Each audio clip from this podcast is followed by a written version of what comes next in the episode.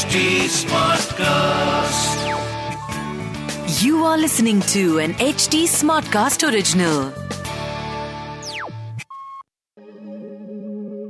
अक्सर कई रिश्ते ज़िंदगी में अपनी अपनी शर्तों के साथ आते हैं कुछ लाजमी होती हैं और कुछ नहीं और इन्हीं में से कुछ रिश्तों में छुपी होती है आने वाले हादसे की Dastak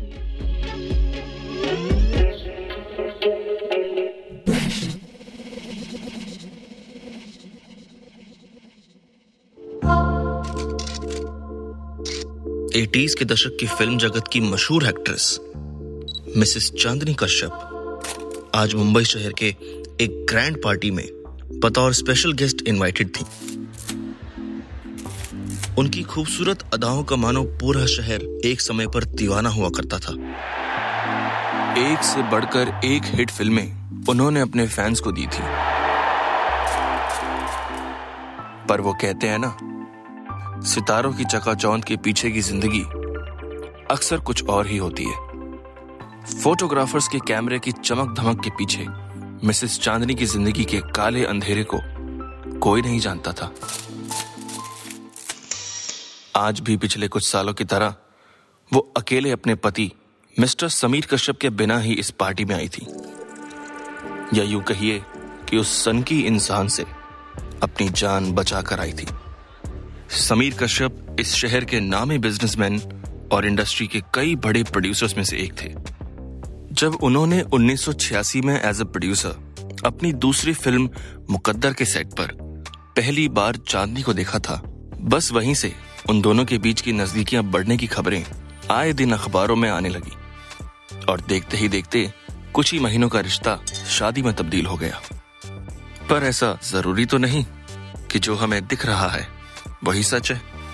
mister and Mrs Kashyap के बीच चाहे लोगों के पास कितनी ही बातें थी बनाने के लिए जैसे हीरोइन ने प्रोड्यूसर से पैसे के लिए शादी की होगी।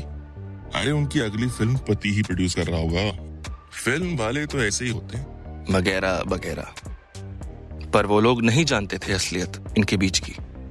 अपनी शादी और सेक्सुअल लाइफ से नाखुश मिस्टर एंड मिसेस कश्यप के बीच पहले तो आम झगड़े होते रहे। पर धीरे धीरे चांदनी को समीर की अल्कोहल एडिक्शन और उसकी डार्क साइड्स के बारे में पता चलने लगा। दरअसल समीर एक बहुत ही डोमिनेंट इंसान था। वो चांदनी को फिजिकली अब्यूज करने लगा था। समीर ये जताता था, मानो उसका हक चांदनी के जिस्म और रूह पर दिन ब दिन बढ़ते बढ़ते इतना बढ़ने लगा कि उसने कुछ ही महीनों के अंदर चांदनी पर गुस्से में हाथ उठाना और शारीरिक ज़बरदस्ती करना शुरू कर दिया था।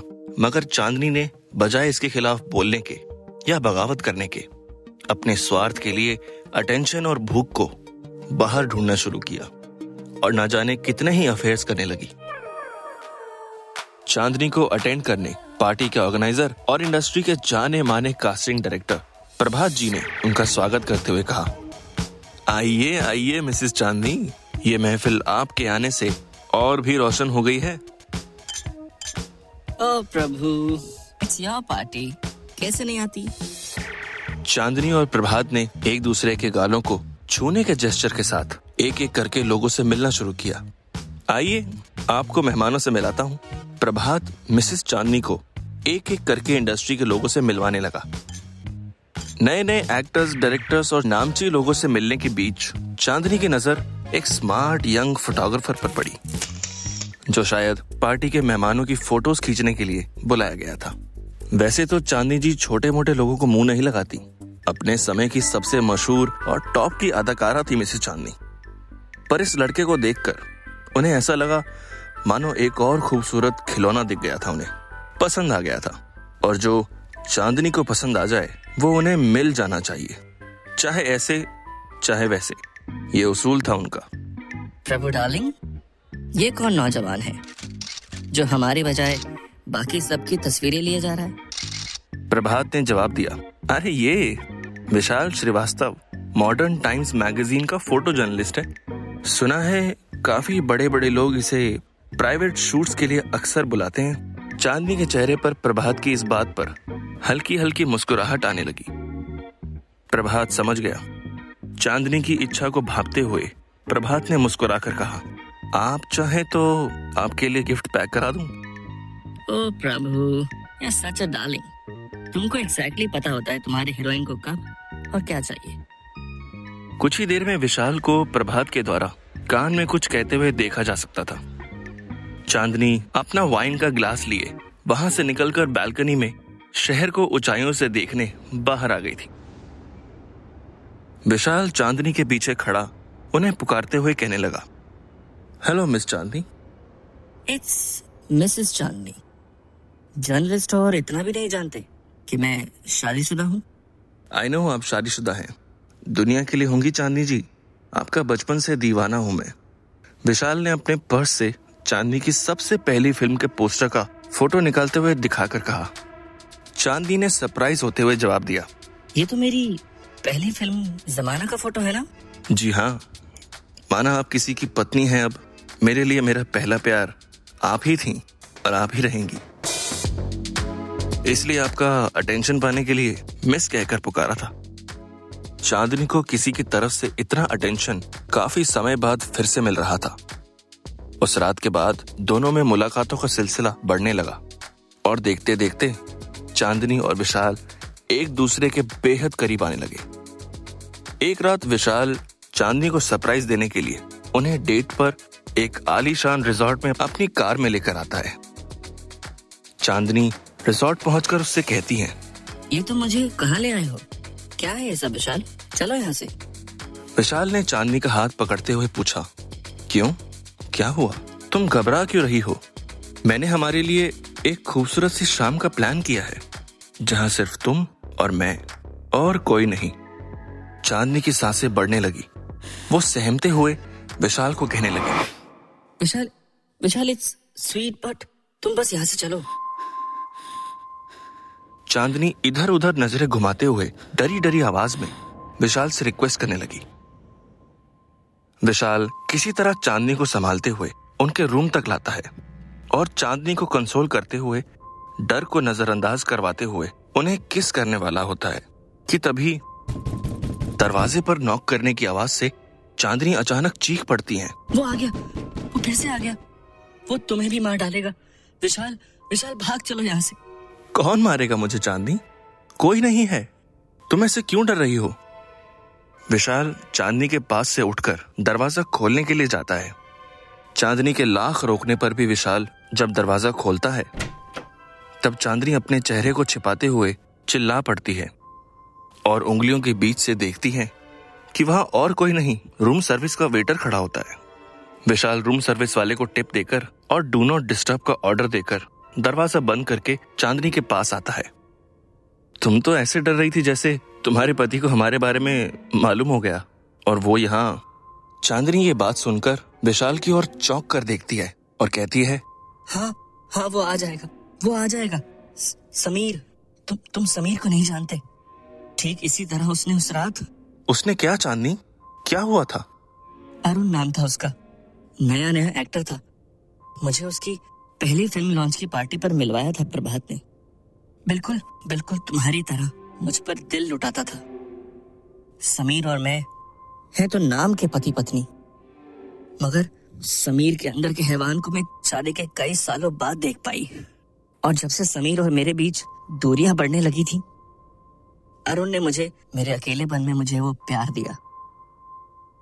हम दोनों आए दिन मिलने लगे थे। धीरे धीरे हम इतने क्लोज आ गए कि मैंने अरुण के साथ एक हसीन रात गुजारने का प्लान बनाया। जब समीर दो चार दिन के लिए अमेरिका किसी बिज़नेस डील के लिए गए थे। ऐसे ही किसी रिजॉर्ट में अरुण और मैं एक दूसरे के साथ मेकआउट कर रहे थे, कि तभी दरवाज़ा ज़ोर ज़ोर से पीटते हुए समीर की आवाज़ सुनकर मैं इतना डर गई थी। समीर समीर मुझे बाहर से चीख चीख कर कह रहा था। चांदनी!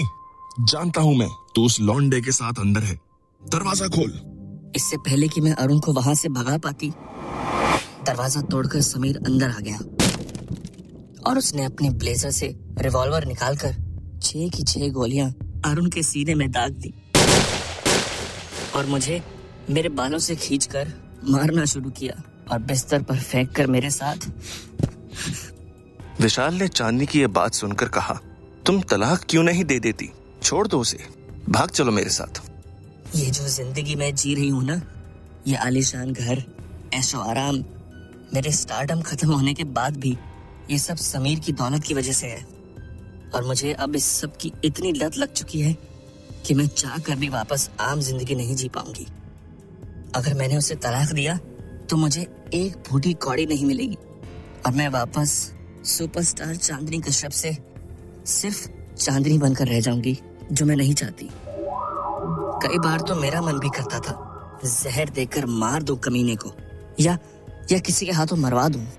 मगर वसीयत के मुताबिक, अगर किसी को भी पता चला, समीर की मौत नेचुरल नहीं, साजिश है तो सारी की सारी जायदाद दयावान चैरिटी को चली जाएगी, जिसके कागजात समीर के पिता ने मरने से पहले अपने बचपन के दोस्त जोस ट्रस्ट के मालिक थे, उन्हें वादा करते हुए दस्तखत करके दे दिए थे। क्योंकि वो जानते थे कि बिना माँ का बच्चा समीर कैसा इंसान बन रहा था। और उनके जाने के बाद समीर के भी उतने ही दुश्मन होंगे जितने उनके थे। विशाल ने चांदनी से पूछा तुमने कभी पुलिस को? चांदनी ने सहमते हुए विशाल की बात को बीच में ही टोकते हुए कहा पुलिस? न- नहीं पुलिस नहीं। समीर को अगर फांसी हो गई तो भी ये सारी जायदाद चैरिटी में चली जाएगी। और और और वो बहुत पावरफुल है। वो कुछ भी खरीद सकता है। कहा था उसने मुझे, अगर मैंने ये बात पुलिस को या किसी को बताई, और ये बात अगर बाहर फैल गई तो फांसी से पहले वो ज़रूर मुझे जान से मार देगा। मैं तुमसे पहले भी कई मर्दों के साथ अफेयर कर चुकी हूँ, पर वो बस मेरी भूख मिटाने के लिए था। कोई एक रात के लिए तो कोई चंद हफ्तों के लिए। मगर मैंने कभी अरुण के बाद ऐसा दोबारा फील नहीं किया, जैसा तुम्हारे साथ करने लगी हूँ। तो मैं नहीं खो सकती, मैं नहीं खो सकती। चांदनी विशाल का कंधा पकड़कर रोने लगी। विशाल चांदनी को संभालते हुए कहने लगा अगर मैं समीर की मौत एक एक्सीडेंट में तब्दील करवा दूँ तो? क्या बकवास कर रहे हो? विशाल क्या था ये? मैं सच कह रहा हूँ इस जर्नलिस्ट को अच्छे से पता है कि कब क्या कैसे और कितना दुनिया को बताना होता है और कितना नहीं। बस मुझसे वादा करो। अगर तुम भी मुझे उतना ही प्यार करती हो तो मुझसे शादी करोगी और ये सारी दौलत लेकर हम कहीं दूर चले जाएँगे। बोलो साथ दोगी मेरा? मगर विशाल ये सब ये सब आसान नहीं है। कु, कुछ गड़बड़ हो गई तो? तुम सब मुझ पर छोड़ दो। और जैसा मैं कहता हूँ चुपचाप वैसा करती जाओ। मैं वादा करता हूँ। इसके बाद समीर तुम्हारी ज़िंदगी से और दुनिया से बहुत दूर जा चुका होगा और हम भी उसकी सारी दौलत लेकर।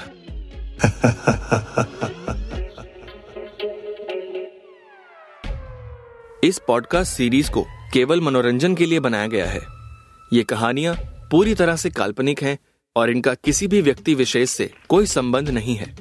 इन कहानियों का उद्देश्य किसी भी धर्म, जाति या समुदाय को ठेस पहुंचाना नहीं है। इस कहानी का प्लॉट लिखा है और कहानी को आवाज़ दी है मोक्ष शर्मा ने और साउंड डिज़ाइन किया है संजू इब्राहिम ने। इस पॉडकास्ट को प्रोड्यूस किया है मोक्ष शर्मा ने। इस पॉडकास्ट के और एपिसोड सुनने के लिए लॉग ऑन करें एच टी पर। ऐसी और दिल दहला देने वाली कहानियाँ हमारे साथ शेयर करें इंस्टाग्राम यूट्यूब फेसबुक और ट्विटर पर। हमारा हैंडल है at H T